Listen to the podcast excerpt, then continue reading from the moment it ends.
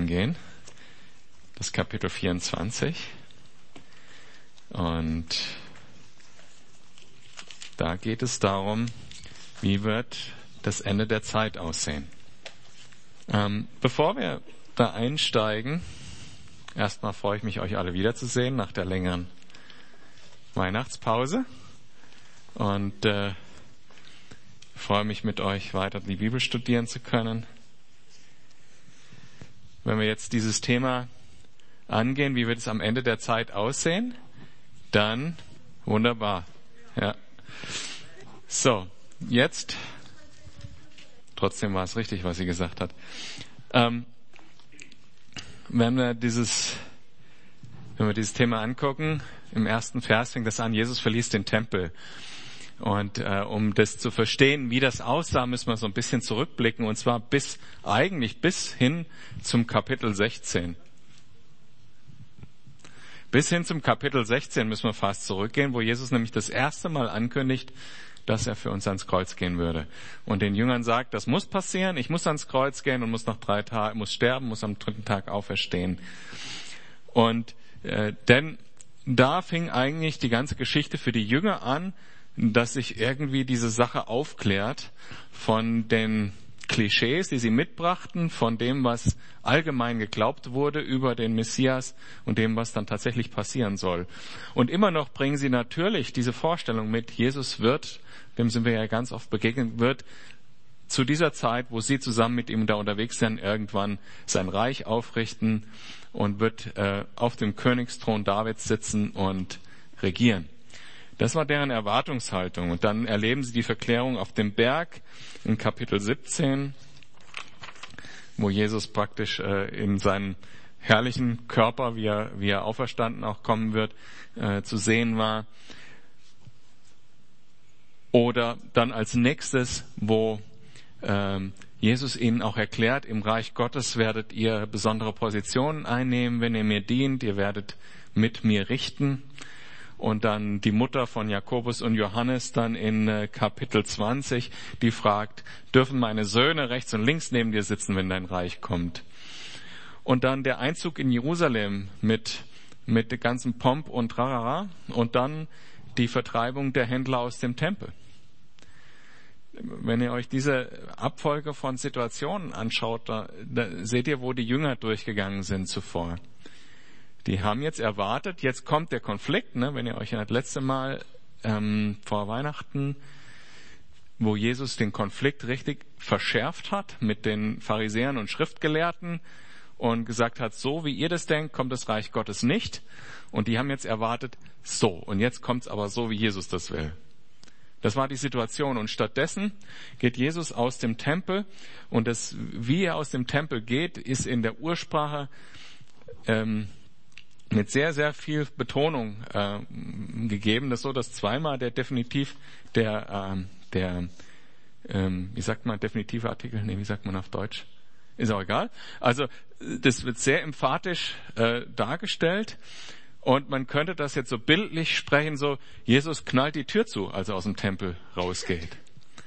So, so, er verlässt den Tempel, so dass man eigentlich diese Assoziation machen muss. Gott verlässt seinen eigenen Tempel.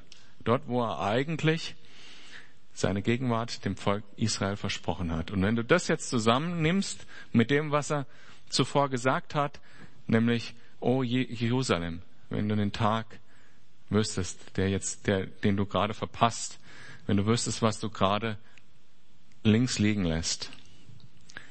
Das heißt, er geht raus, knallt die Tür zu und hat wahrscheinlich noch Tränen in den Augen weil, weil er traurig darüber ist, dass sein Volk das, diese Stunde nicht erkannt hat, wo ihr Retter da war. Und vielleicht sagen die Jünger deshalb, vielleicht so auch um zu trösten, da traten die Jünger zu ihm und machten ihn auf die Pracht der Tempelbauten aufmerksam. So vielleicht so, guck mal, was das für ein toller Tempel ist. Und dann antwortet Jesus, das alles beeindruckt, beeindruckt euch, nicht wahr? Sagte Jesus, doch ich versichere euch, kein Stein wird hier auf dem anderen bleiben. Und Jesus teilt eben jetzt genau mit, eigentlich sogar, warum er traurig ist, weil aus dem Grund, dass sein Volk ihn abgelehnt hat, wird sein Volk das erleben, was wir jetzt im Rückblick betrachten können, äh, die Zerstörung Jerusalems und des Tempels, die Zerstreuung auf alle Welt und dann jetzt zuletzt wieder zurückkommen in ihr Land und so weiter. Und diese, diese Zerstörung hat wirklich in der gleichen Generation stattgefunden wie Jesus. Also 70 nach Christus wurde ähm, Jerusalem nach einem kurzen Aufstand, der erstmal erfolgreich war, auch der Juden von den Römern niedergeschlagen und alles zerstört. Und der Tempel, wie Jesus sagt, kein Stein bleibt auf dem anderen bis heute streiten sich die Archäologen darüber, wo dieser Tempel wirklich gestanden hat, weil man es aufgrund der Steine nicht mehr so einfach belegen kann. So zerstört wurde dieser Tempel. Und da gibt's ganz, ganz viele Geschichten, die sich darum ranken, für die wir leider keine Zeit haben, die aber auch interessant sind. Also zum Beispiel, äh, der, der Tempel war, wurde, hat, hat ja der Herodes gebaut und ähm, der war prächtig, der war groß, der hatte Riesensteine, äh, der war teilweise mit Gold bedeckt oben und weißem Marmor, so dass also der muss geleuchtet haben in der Sonne dort unten. Und das Gold ist dann tatsächlich, die Juden damals haben nicht das gemacht, was Jesus hier geschrieben hat und haben sich aus der Stadt rausgeflüchtet, sondern haben sich in den, ihren Zufluchtsort, den Tempel geflüchtet und irgendeiner hat den Tempel dann angezündet. Und der Tempel ist mit äh, solcher Hitze verbrannt, dass das Gold geschmolzen ist und zwischen die Ritzen dieser Steine gelaufen ist. Und als die Soldaten mit einem guten, ähm, wie soll man sagen, äh, mit einer guten Plünderung zurückkommen wollten nach Hause, haben sie das aus den Ritzen rausgekratzt äh, und die Steine dann eben abgetragen. Deshalb ist dieser Tempel so zerstreut worden, wie er heute ist. Sieht man dann, wenn man äh, da ist direkt neben dem Tempelberg ist ja so, so ein Abhang. Da sind die Steine dann runtergekullert worden und so. Und das sieht man heute teilweise noch. Riesenfelsblöcke. Danach, also ab Vers 3, gehen sie zum Ölberg. Später, als Jesus auf dem Ölberg saß und mit seinen Jüngern allein war, wandten sie sich, wandten sie sich an ihn und baten, sag uns doch, wann wird das geschehen? Und welches Zeichen wird deine Wiederkunft und das Ende der Welt ankündigen? Im Prinzip fragen die Jünger jetzt, wann wird der Tempel zerstört? Also wann wird es das passieren, dass kein Stein auf dem anderen bleibt? Und mit der, mit der Aussage davor, die, wann wird Jerusalem zerstört werden? Plus die zweite Frage, die sich stellen, ist, was sind die Zeichen? Nämlich von dem Ende und deiner Wiederkunft, was für die ein Ding war. Wann ist Ende dieser Zeit und wann wird das ewige Reich Gottes aufgebaut?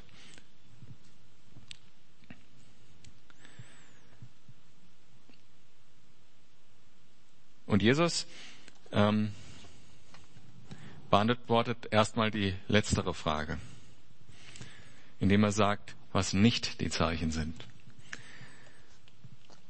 ab Vers 4. Gebt acht, dass euch niemand irreführt, erwidert Jesus. Denn viele werden unter meinem Namen auftreten, sie werden behaupten, dass sie, der, sie seien der Messias und werden viele irreführen. Ihr werdet von Kriegen hören, ihr werdet hören, dass Kriegsgefahr droht. Lasst euch dadurch nicht erschrecken. Es muss so kommen, aber das Ende ist es noch nicht. Ein Volk wird sich gegen das andere erheben und ein Reich gegen das andere. Hungersnöte Nöte und Erdbeben werden bald diese Gegend heimsuchen und bald jene. Doch das alles ist erst der Anfang. Es ist wie der Beginn von Geburtswehen. Also das sind nicht die Zeichen, aber das sind sozusagen die Geburtswehen, die vorangehen. Und Geburtswehen bezeichnet ja auch eine Situation, also so eine Geburt ich kann mich gut erinnern, als mein erster Sohn geboren wurde. Wir hatten gerade die Diplomarbeit von meiner Frau abgegeben und sind beim Copyshop über die Ampel gegangen. Da fingen die Wehen an. Und das fängt äh, dann erstmal an, so, oh, da passiert was. Ne? Und dann dauert das aber noch ein paar Tage, es wird immer mehr und irgendwann mal äh, kommt das in ganz kurzen Abständen. Und so ist das hier auch gemeint.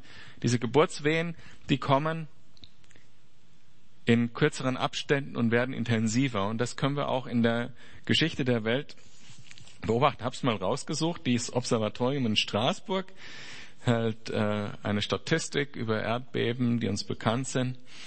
Und natürlich muss man es vielleicht auch bisschen bereinigen, aber im 12. Jahrhundert gab es 84 Erdbeben, im 13. Jahrhundert 115, im 14. Jahrhundert 137, im nächsten 174, 258, 378, 640 dann im 18. Jahrhundert und im 19. Jahrhundert dann 2119 Erdbeben. Das sind schon ziemlich deutliche Zahlen, finde ich. Auch wenn man sie vielleicht mit Geschichtsschreibung und so weiter bereinigen muss, aber ist schon deutlich genug. Die Zahl der Todesopfer bei Kriegen steigt auch ständig. Obwohl wir heute keinen Weltkrieg haben, ist die Situation schlimmer eigentlich als zuvor, als zu Zeiten des Zweiten Weltkriegs. Und dann, ich glaube, was, äh, was ganz aktuell ist heutzutage, wenn ich das mal so frei übertragen darf, wir leben in einer Zeit von Kriegsgerüchten. Das ist nämlich genau die Aufgabe von Terror, die Angst zu verbreiten, das was passiert. Also, ich glaube, dass diese Geburtswehen schon sehr fortgeschritten sind, aber die an sich sind kein Zeichen für das Wiederkommen, sondern nur der Anfang. Ab Vers 9 geht dann Jesus weiter und sagt, ja, und jetzt ist natürlich die Frage, die große, der, die große äh, Problematik beim Auslegen dieses Textes ist, wie sortiert man das Ganze zeitlich ein? Denn eine Sache ist ja bereits äh, erfüllt, wie ich gesagt habe, nämlich im Jahr 70 nach Christus wurde der Tempel zerstört. Und wir müssen irgendwann jetzt den Einstieg finden, was hat das mit unserer heutigen Zeit zu tun. Aber ich lese mal weiter. Man wird euch ver verraten, verfolgen und töten. Um meines Namens willen werdet ihr von allen Völkern gehasst werden. Viele werden vom Glauben abfallen. Sie werden einander verraten. Sie werden einander hassen. Falsche Propheten werden in großer Zahl auftreten und viele Irrlehren und viele Irre führen. Und weil die Gesetzlosigkeit überhand nehmen wird, wird bei den meisten die Liebe erkalten. Wer aber bis ans Ende standhaft bleibt, wird gerettet. Die Botschaft vom Reich Gottes wird in der ganzen Welt verkündet werden, damit alle Völker sie hören. Dann erst kommt das Ende. Wir sind jetzt sozusagen bis an, dann erst kommt das Ende gekommen und nach diesem Abschnitt kommt das eigentliche Zeichen, nach dem die gefragt haben. Hier in diesem Abschnitt, den ich jetzt vorgelesen habe, von Vers 9 bis Vers 14, da geht es, da befinden wir uns schon in dieser 70. Jahrwoche von dem Propheten Daniel, also bis direkt an die große Trübsalzeit heran, die, deren Start sozusagen gekennzeichnet ist durch das, was dann als nächstes jetzt hier im nächsten Vers erzählt wird. Und anhand dieser Aussage, die dann im nächsten Vers kommt, können wir vielleicht auch die Einsortierung versuchen vorzunehmen. Hat das bereits stattgefunden oder kommt das noch? Was wir feststellen müssen an, an diesem Abschnitt, den ich zuletzt gelesen habe, es passieren viele Sachen nochmal neu und schlimmer als zuvor. Das ist auch heute schon der Fall. Es gibt mehr Verfolgung von Christen heute als in jeder Zeit vor uns. Es gibt mehr Menschen, die für ihren Glauben sterben, als in jeder Zeit vor uns. Das ist erschreckend. Wir können uns das, wir sind da, wir leben nicht in dieser Realität hier in, im Westen, aber ist tatsächlich so.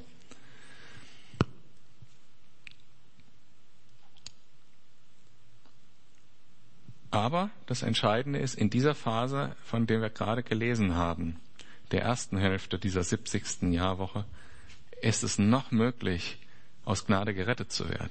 Das steht hier ja explizit. Wer bis ans Ende standhaft bleibt, wird gerettet. Ist noch möglich. Und sobald wir jetzt in den nächsten Vers kommen, danach ist das nicht mehr möglich.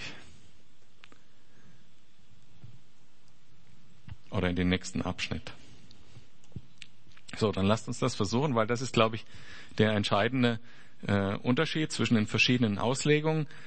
Ähm, der nächste Vers nämlich. Je nachdem, wie man den interpretiert, ähm, wird man zu unterschiedlichen Ergebnissen kommen, was diese Prophetie wirklich bedeutet, was Jesus uns damit sagen will.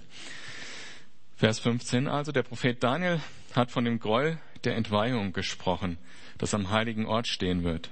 Wer das liest, der überlege, was es bedeutet.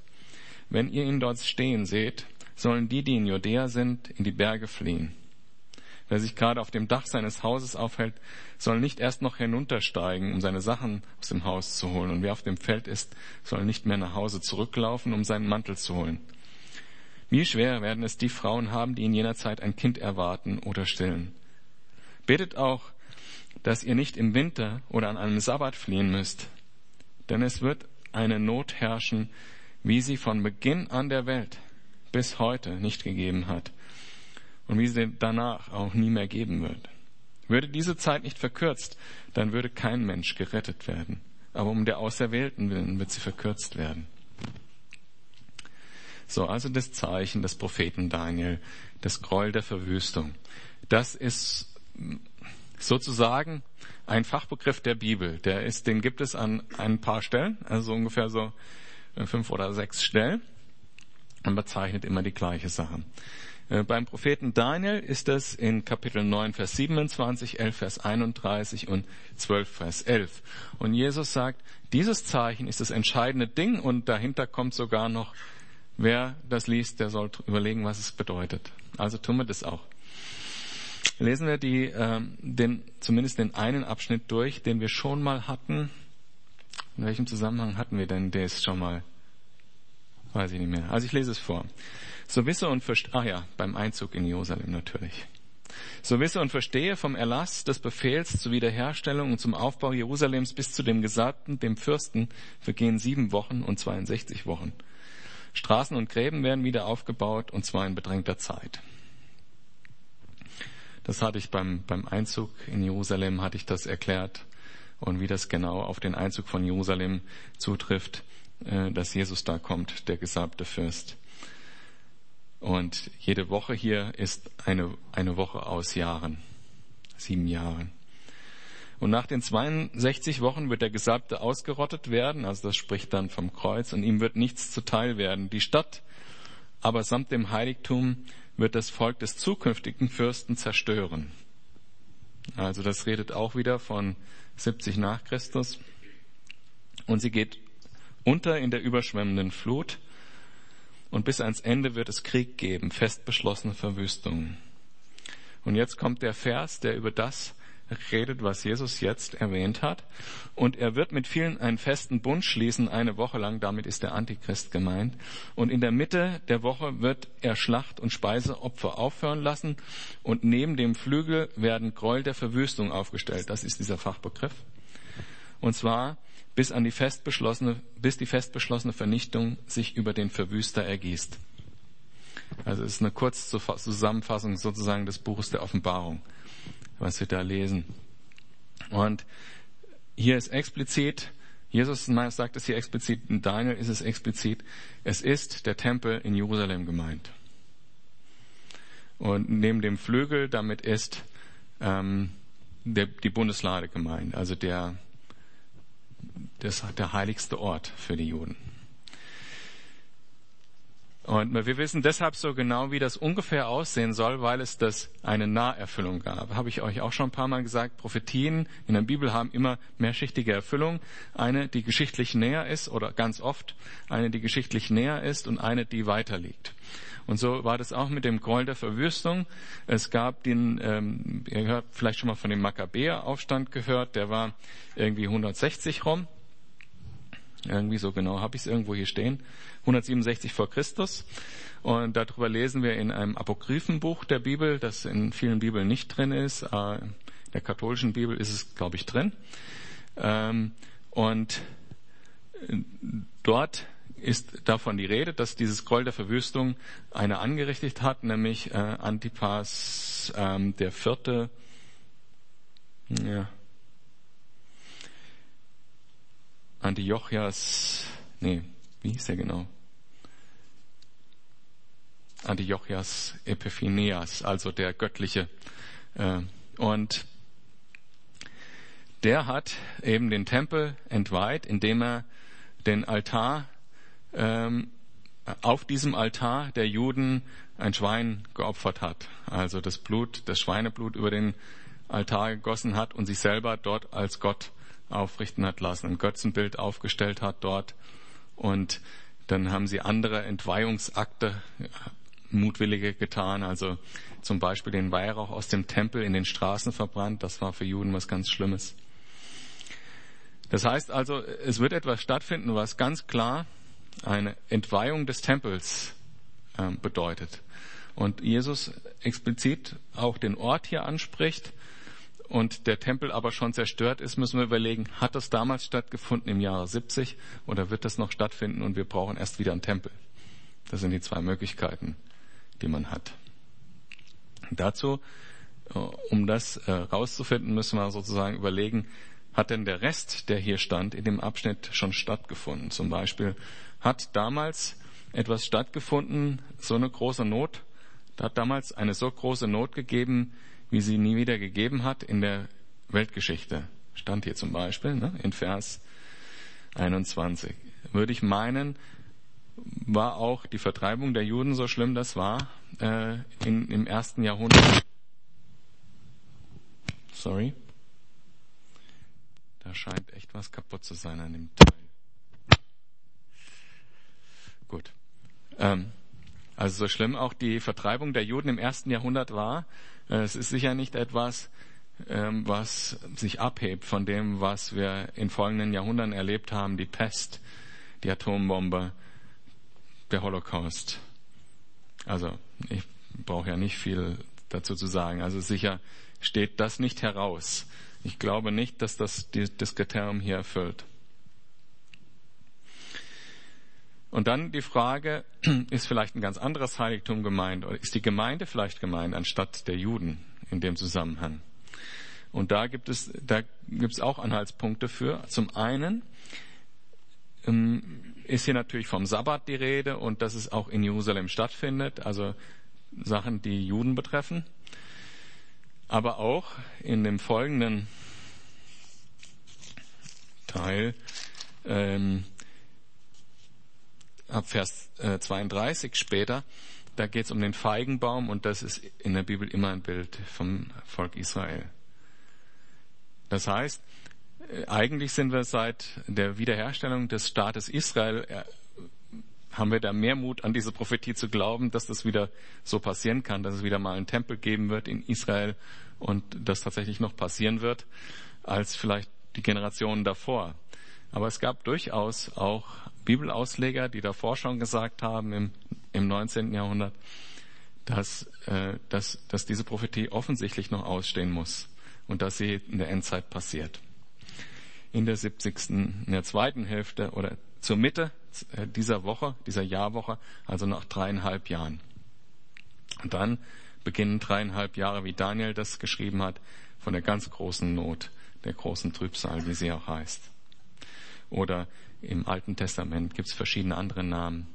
Die, die Zeit der Sorge Jakobs oder was verschiedene Formulierungen gibt es dazu. In den vielen prophetischen Büchern, die ja das Alte Testament sonst noch hat.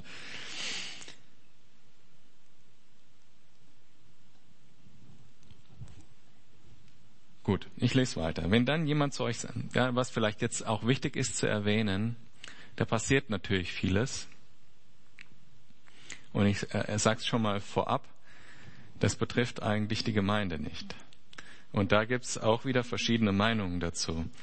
Gibt es, gibt es eine Entrückung überhaupt äh, vor dem endgültigen Wiederkommen Jesu oder nicht? Da gibt es unterschiedliche Meinungen zu. Und dann gibt es natürlich die unterschiedliche Meinung, wann wird die stattfinden. Ich glaube, auch äh, aufgrund des, dessen, dass es alles über Juden spricht hier, dass die Gemeinde mit dieser Prophetie überhaupt gar nichts zu tun hat. Das geht total um das Volk Israel, um deren Tempel und was dann passieren wird in dieser Zeit. Also ab Vers 23. Wenn dann jemand zu euch sagt, seht, hier ist der Messias, oder seht, er ist dort, so glaubt es nicht, denn mancher falsche Messias und mancher falsche Prophet wird auftreten und große Zeichen und Wunder vollbringen, um, wenn möglich, sogar die Auserwählten irre zu führen. Die Auserwählten wird, wird sowohl die Gemeinde genannt als auch das Volk Israel in der Bibel. Muss man sich dann entscheiden, wen man meint. Denkt daran, ich habe euch vorausgesagt. Ich habe es euch vorausgesagt. Wenn also die Leute zu euch sagen, seht, er ist da draußen in der Wüste, dann geht nicht hinaus. Und wenn sie sagen, seht, er ist hier im Haus, dann glaubt es nicht. Denn wenn der Menschensohn wiederkommt, wird es sein, wie wenn der Blitz im Osten aufzuckt und bis zum Westen hin leuchtet. Wo das Aas liegt, da sammeln sich die Geier.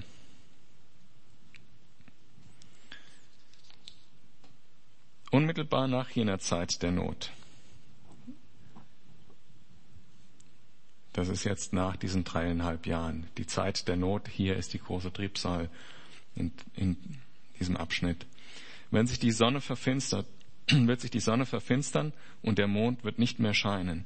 Die Sterne werden vom Himmel fallen und die Kräfte des Himmels werden außer Gleichgewicht geraten. Und dann wird das Zeichen des Menschensohns am Himmel erscheinen und alle Völker der Erde werden jammern und klagen. Sie werden den Menschensohn mit großer Macht und Herrlichkeit auf den Wolken des Himmels kommen sehen.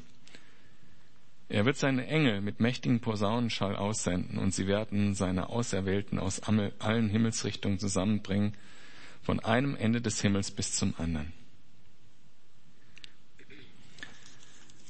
So, das ist jetzt dann tatsächlich das, die Zeit, der, wo Jesus wiederkommt. Das war die ursprüngliche Frage der, der Jünger. Wann wirst du das Reich aufstellen? Das wird das Zeichen sein. Und das Zeichen was das unmissverständlich ankündigen wird, ist diese, dieses Gräuel der Verwüstung, weil das wird genau dreieinhalb Jahre später oder im Prophet Daniel sind ja genau die Anzahl an Tagen genannt, in der Offenbarung nochmal äh, geschehen. Und jetzt geht Jesus nochmal auf so metaphorische Ebene ins das Gleichnis. Es denkt zum Vergleich einmal an den Feigenbaum. Also der steht für das Volk Israel. Wenn der Saft in die Zweige steigt und die Blätter sprießen, wisst ihr, dass es bald Sommer ist. Genauso ist es, wenn ihr seht, dass all diese Dinge geschehen. Und da müssen wir nochmal zurückdenken an die Situation des Volks Israel. Wenn das Volk Israel wieder Saft in die Zweige bekommt, also es erstmal wieder als Volk überhaupt einen Staat hat dort, das ist bereits passiert, und wenn dann noch die Blätter austreiben und äh, und er anfängt zu blühen, das sind die Dinge, die passieren werden, wenn das Volk Israel wieder zurück eigentlich auf ihr, sich auf ihren Gott besinnt. Eine geistliche Situation, die da passieren wird. Und dann wird vermutlich auch der Tempel wieder aufgebaut oder irgendetwas, was einem Heiligtum gleichkommt, was entweiht werden könnte.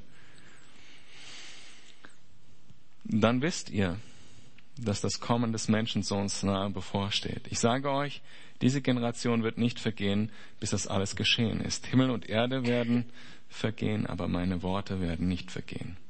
So, da kommt jetzt natürlich ein Satz mittendrin, der ein bisschen verstört, nämlich diese Generation wird nicht vergehen.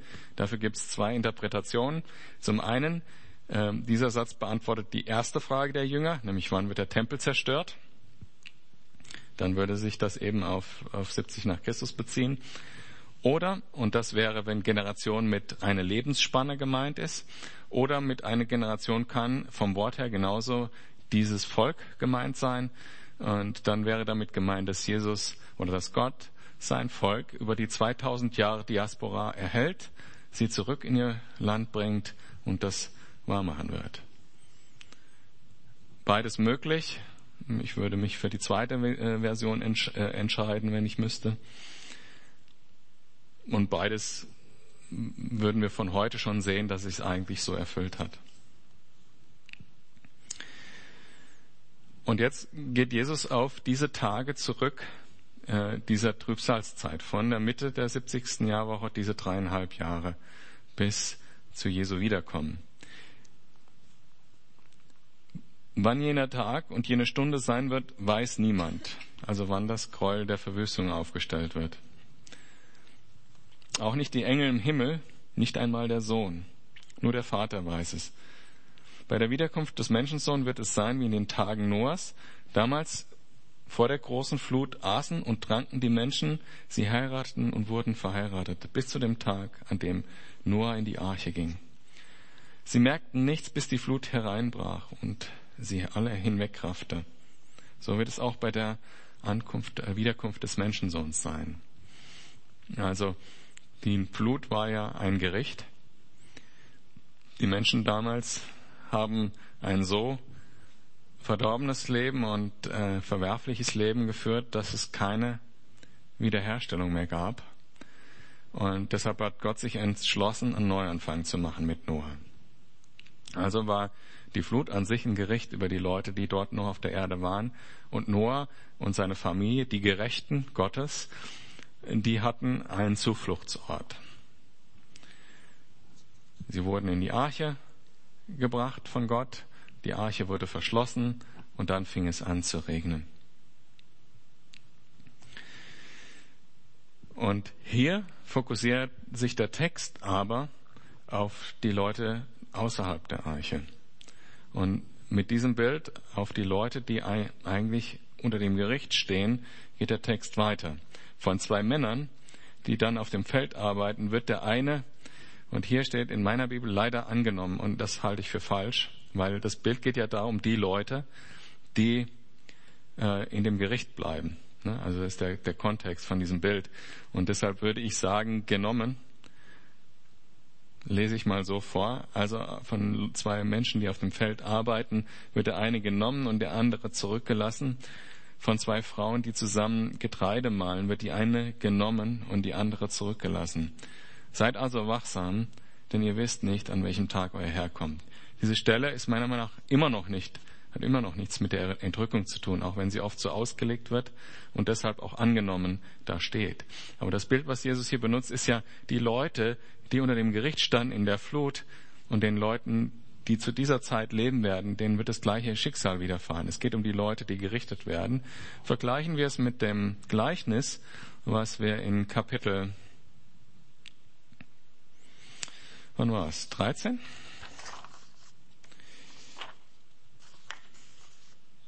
Hm, also da, ich meine das Gleichnis mit den, mit den Acker wo die Weizen gesät wurde und gleichzeitig das Unkraut gewachsen. Könnt ihr euch noch erinnern, was Jesus dann gesagt hat, äh, als oder was der Bauer im Gleichnis gesagt hat, als die Knechte zu ihm kamen und gefragt haben, sollen wir das Unkraut ausreißen?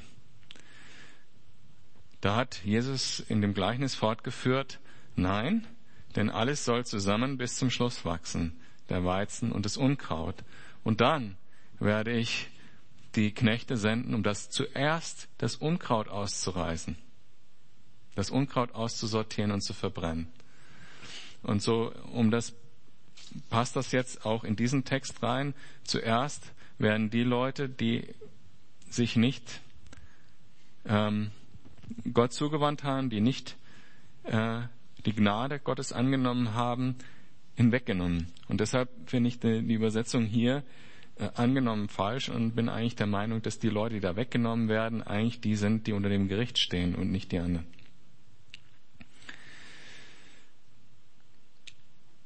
Seid also wachsam, denn ihr wisst nicht, an welchem Tag der Herr kommt. Natürlich ist es Gottes Herz, dass alle Menschen gerettet werden, sagt uns die Bibel an ganz vielen Stellen natürlich, dass alle Menschen gerettet werden sollen. Aber es gibt einen Weg, wie man gerettet wird, den Weg muss man auch einschlagen, nämlich die Gnade Gottes annehmen. Die Leute, die das bis zum Ende der Welt nicht tun, die müssen logischerweise damit rechnen, dass sie in einer Welt, die perfekt sein soll, wo Gottes Gerechtigkeit und Liebe herrscht, keinen Platz mehr haben. Das ist irgendwie logisch. braucht man auch gar nicht so viel drüber diskutieren. Gott will alle Menschen da reinbringen, aber die Menschen müssen auch den Schritt da rein tun. Die, die den bis zu diesem Zeitpunkt, den wir nicht kennen, nicht getan haben, diesen Schritt, werden keine Möglichkeit mehr haben. So wie in den Tagen Noahs. Ganz normales alltägliches Leben. Sie essen, trinken, heiraten. Und irgendwann ist die Arche zu. Und der Regen beginnt zu fallen. Und die andere Seite dieses Bilds von Noah ist, die Gerechten Gottes sind in der Arche. Und da kann man jetzt unterschiedlicher Meinung sein. Äh, entweder sind die sicher bis zum Ende dieser Zeit irgendwo auf dieser Welt unter besonderem Schutz Gottes oder sie sind bereits bei Jesus im Himmel. Dafür sprechen viele andere Dinge und das ist das, wie ich das sehe. Ich glaube, dass die Gemeinde zu diesem Zeitpunkt gar nicht mehr da ist. Dafür sprechen auch andere Dinge, nämlich äh, an anderer Stelle wird gesagt, dass erst derjenige, der das zurückhält, aus der Welt genommen werden muss. Und derjenige, der in dieser Welt ist, der das zurückhält, ist der Heilige Geist und der ist in der Gemeinde.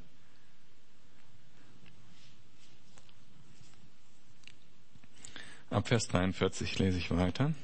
Ihr könnt gewiss sein, ein Hausherr, der wüsste, zu welchem Zeitpunkt in der Nacht der Dieb kommt, würde wach bleiben und es nicht zulassen, dass in sein Haus eingebrochen wird. Darum haltet euch ständig bereit. Denn der Menschensohn kommt zu einem Zeitpunkt, an dem ihr nicht damit rechnet. Woran erkennt man denn einen treuen und klugen Diener?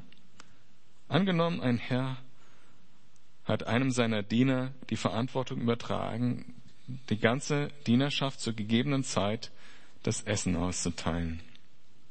Wenn nun sein Herr kommt und ihn bei der Arbeit findet, wie glücklich ist da der Diener zu preisen. Ich sage euch, der Herr wird ihm die Verantwortung für seinen ganzen Besitz übertragen. Wenn jener Diener aber ein böser Mensch ist und sich sagt, mein Herr kommt noch lange nicht und anfängt, die anderen Diener zu schlagen, während er selbst mit Trunkenbolden schwelgt und prasst, dann wird sein Herr an einem Tag kommen, an dem er ihn nicht erwartet und zu einem Zeitpunkt, an dem er ihn nicht vermutet. Er wird den Diener in Stücke hauen und dorthin bringen lassen, wo die Heuchler sind und wo es nichts gibt als lauter Jammern und angstvolles Zittern und Beben. Galater 3, Vers 13 sagt, Christus hat uns vom Fluch des Gesetzes losgekauft, indem er an unserer Stelle den Fluch getragen hat. Denn so sagt die Schrift, verflucht ist jeder, der an dem Pfahl endet. Mir war das wichtige Wort in dem Satz, Christus hat uns losgekauft. Jesus hat uns gekauft. Wir sind sozusagen seine Diener oder Sklaven. Wir sind gekauft von ihm. Und es gibt eigentlich nur zwei Möglichkeiten, welchem Sklavenherr man dienen kann. Entweder, sagt die Bibel, man ist Sklave der Sünde, oder man ist frei und Sklave Jesu. Ein freiwilliger Sklave sozusagen Jesu. Die zwei Möglichkeiten hat man. Und Jesus, Jesus hat hier das Anliegen, dass wir das mit der Errettung, dass er uns gekauft hat, auch ernst nehmen. Dass wir treue Diener sind. Dass wir treue Haussklaven sind, sozusagen.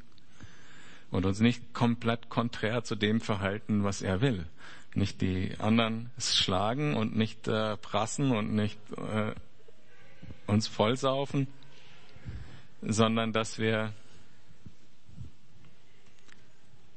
sondern dass wir treu dienen und den anderen das Essen austeilen, wie es hier im Bild heißt.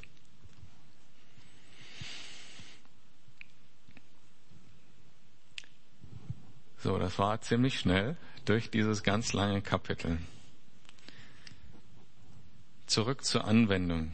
Wir wissen nicht, wann das alles losgeht. Auch wenn die ganze Prophetie Prophetie, die wir jetzt gelesen haben, sich um das Volk Israel dreht und um Jerusalem und um den Tempel und was passieren wird äh, wenn Jesus dann ganz am Ende wiederkommt, glaube ich, dass die Entrückung vorher passiert. Und nur deshalb kann Jesus eigentlich sagen, ihr wisst gar nicht, wann ich wiederkomme. Weil die Prophetien ganz klar sagen, wenn wir dieses Zeichen sehen würden in Jerusalem, dann sind es genau so und so viele Tage, bis Jesus wiederkommt. Das heißt, für uns als Gemeinde kommt Jesus vorher wieder. So wie es im ersten Thessalonicher Brief heißt, äh, wo wir zu ihm entrückt werden, wo nicht Jesus auf die Erde kommt, sondern wir gehen zu ihm in den Himmel.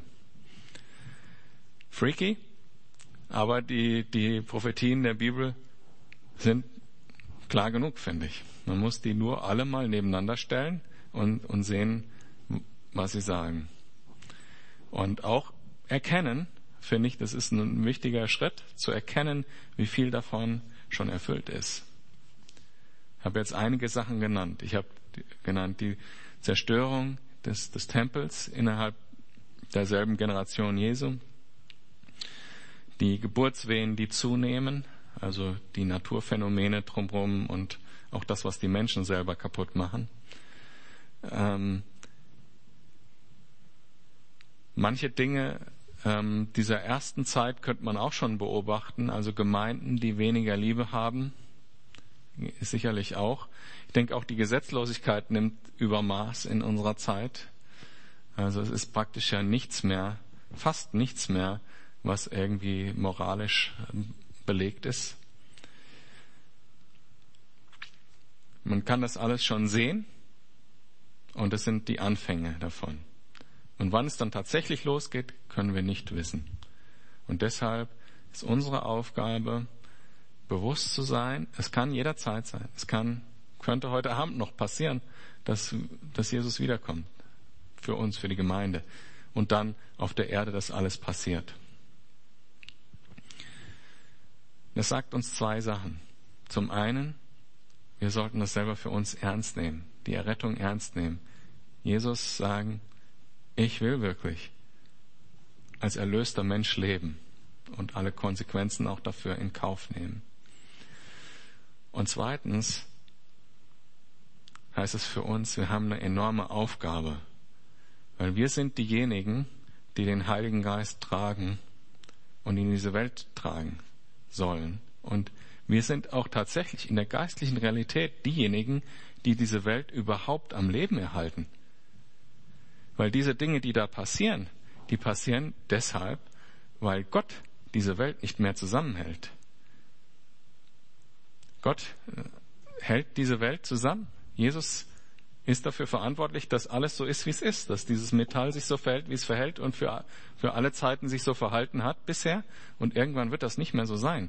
Äh, in, in den Endzeitprophetien heißt, die, die Kräfte des Universums werden aus den Fugen geraten.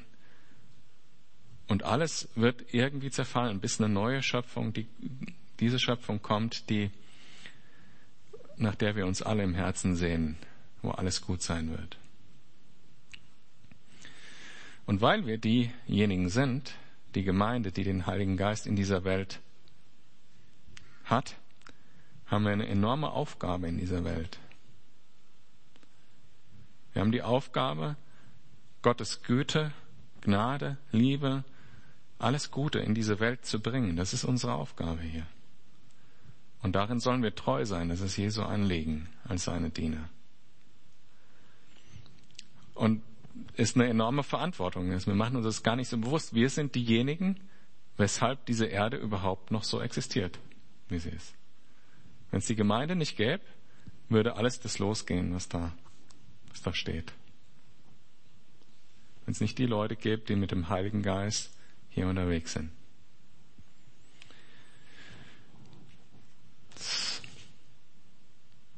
Krasse Sache, ne? Gut. Wir haben das Kapitel geschafft in einem Wahnsinnspeed wieder mal. Danke, dass ihr aufmerksam wart. Das war schon schwierig. Und nächstes, nächstes Mal geht's in dem gleichen Themenbereich weiter. Äh, Vers 5, äh, Kapitel 25 äh, und sind auch wieder 46 Verse. mit viel mehr Anwendung für uns. Dass wir nicht unwissend sind und dass wir einfach das von dir annehmen können, dass es schon auch ernst ist, dass es um ernste Dinge geht. Herr, schenk uns, dass du uns befähigst, treue Diener zu sein. Und du was alles, was du möchtest, ist, dass wir im Glauben und in aller Demo zu dir kommen und sagen, mach du unser Herz dafür bereit und fähig. Und so kommen wir jetzt zu dir und wissen, dass du gnädig bist, wo wir fallen und wo wir es dir bekennen. Ich danke dir dafür und ich danke dir, dass wir unter der Gnade stehen, dass es, wir nicht unter dem Gericht stehen, sondern dass du uns annimmst, so wie wir zu dir kommen, wenn wir dich um Vergebung bitten. Amen.